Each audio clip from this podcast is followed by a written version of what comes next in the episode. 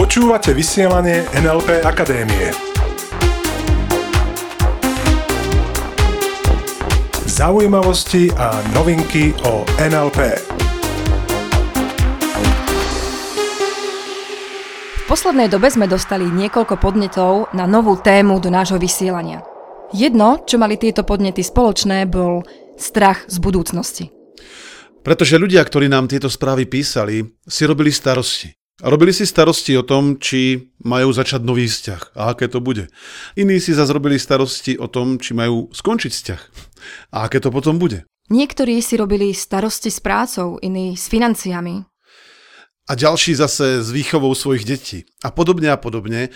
Skutočne to, čo mali spoločné všetky tieto dotazy, tak bol strach z toho, ako to dopadne, keď. Hmm. A dnes si k tejto téme povieme niečo viac. Od mikrofónu vás zdravia vaši NLP tréneri Peter Sasin a Iveta Klimeková. Zlá správa, nemáme kryštálovú gulu. To je pravda, nemáme kryštálovú gulu, to znamená, nevieme predpovedať ani, čo sa stane o hodinu. A dobrá správa je, že aj bez kryštálovej gule si dokážeš vytvoriť vopred predvídateľné okolnosti v tvojom živote. Pretože už vieš, že to, ako si nastavený, to, ako uvažuješ a ako konáš, spôsobuje to, ako to v tvojom živote vyzerá. A to nielen v prítomnosti, samozrejme aj v budúcnosti. Keď sa pozriem späť do svojej minulosti, niekedy dávno, tak e, neviem, Ivetka, či si spomínaš, že ja som bol voči cieľom dosť taký, ako by som to povedal... Imúnny. Rezistentný, imúnny. Mm, a spomínam. Ja si tiež spomínam na to, keď sme sa rozprávali my spolu alebo so známymi, ktorí povedali, hej, poďme si niečo naplánovať, nejakú fantastickú budúcnosť, poďme plánovať spoločne biznis. Tak ja som sa pod nejakou zámienkou po krátkej Vždy dobe... Veľmi rýchlo vytratil. Vytratil. Aha, nebolo ťa. A tieto rozhovory mi boli skutočne nepríjemné. Na to si spomínam, boli mi nepríjemné, pretože som si nevedel predstaviť to, aké skvelé to bude. Našťastie som spoznal model NLP a ten mi pomohol úplne úžasným spôsobom tešiť sa na moju budúcnosť, plánovať svoju budúcnosť. Dokonca pomocou NLP som dokázal vytvoriť najväčšiu víziu všetkých vízií. A je možné, že tú najväčšiu víziu všetkých vízií ešte zmením, pretože možno jedného dňa sa mi bude zdať príliš malá. Takže budeme sa rozprávať aj o tom, čo je najväčšia vízia tvojich vízií v tvojom živote. Aké to je, keď je to ideálne v tvojom živote? Ako je to možné, že mnoho ľudí tam vonku má strach z budúcnosti? Strach z toho, čo príde. Ja si myslím, že môže to byť spôsobené aj tým, že sme tak vychovávaní, vedení k tomu, že rodičia neustále varujú svoje deti pred katastrofami. Neles tam, spadneš. Daj si helmu, aby si sa nezranil. Daj si šál, inak prechladneš a podobne a podobne. To znamená neustále varovanie pred niečím, čo veľakrát ani neprišlo. Len to, čo sa deje potom, ľudia tam vonku sú skutočne navyknutí myslieť v negatívnych konsekvenciách. Pretože čo ti povie okolie, keď povieš, končím s môjim partnerom? A čo budeš robiť potom? Budem mať iného. To nemyslíš vážne? To je úplná katastrofa. Čiže mnohí prešli dôsledným tréningom, kde sa plánovala negatívna budúcnosť.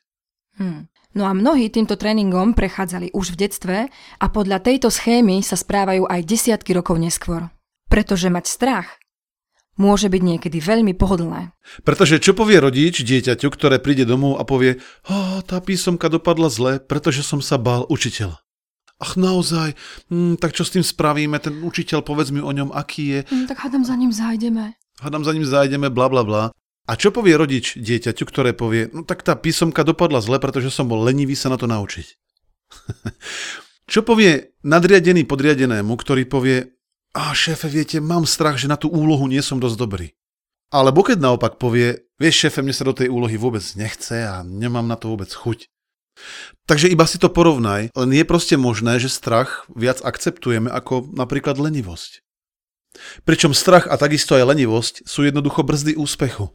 Len ten strach je tam vonku jednoducho viac akceptovaný. Virginia Satir, skvelá rodinná terapeutka, už pred desiatkami rokov povedala, že strach zo zmien je niekedy silnejší ako put seba záchovy. A to môže podľa mňa súvisieť s tým, že ľudia naozaj majú ten návyk myslieť v negatívnych dôsledkoch. Že si robia starosti.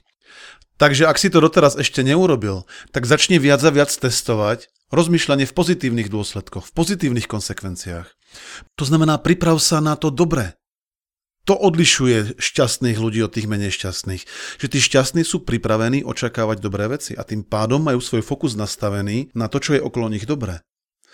Podobne ako stále viac a viac ľudí na Slovensku i v Čechách testuje to, čomu ja hovorím bankomatový test hojnosti ktorý sa stáva mimochodom viac a viac populárny. Tí, ktorí to ešte nepoznáte, ja občas, keď vyťahujem peniaze z bankomatu, tak tam, sem tam, nejakú tú sumu nechám. Čím jednak signalizujem svojmu podvedomiu, pre ezoterikov medzi vami vesmíru, nazvi si to ako chceš, signalizujem hojnosť, pretože keď niekde nechám peniaze, znamená, že ich mám dostatok. S tým, že moja skúsenosť je tá, že sa mi zhruba 10 násobok vráti. Teraz sa nebudeme rozprávať, ako to funguje, aké sú mechanizmy. Ja som presvedčený, že to práve súvisí s môjim systémom presvedčení, že práve určitá suma a práve 10 násobok. A niekedy mi ľudia povedia, hej, našiel som od teba 10 eurovku v bankomate. A ja sa pýtam, kde? A oni mi povedia, kde? A ja poviem, no to som nebol ja. To už bol niekto iný. Takže zdá sa, že pomaly sa z toho stáva celonárodný fenomén.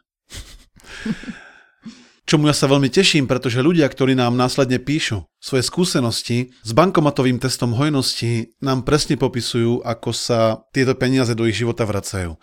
Takže tí z vás, ktorí by ste nám chceli napísať, že tomu neveríte, že to nemôže fungovať, pretože to nie je racionálne. Súhlasím s tým, že to nie je racionálne a bez toho, aby si to otestoval, nemôžeš predsa vedieť, ako to funguje. Opakujem, jedná sa o systém presvedčení a bavíme sa dnes o tom, či si presvedčený, že tvoja budúcnosť môže byť o mnoho lepšia, ako je teraz.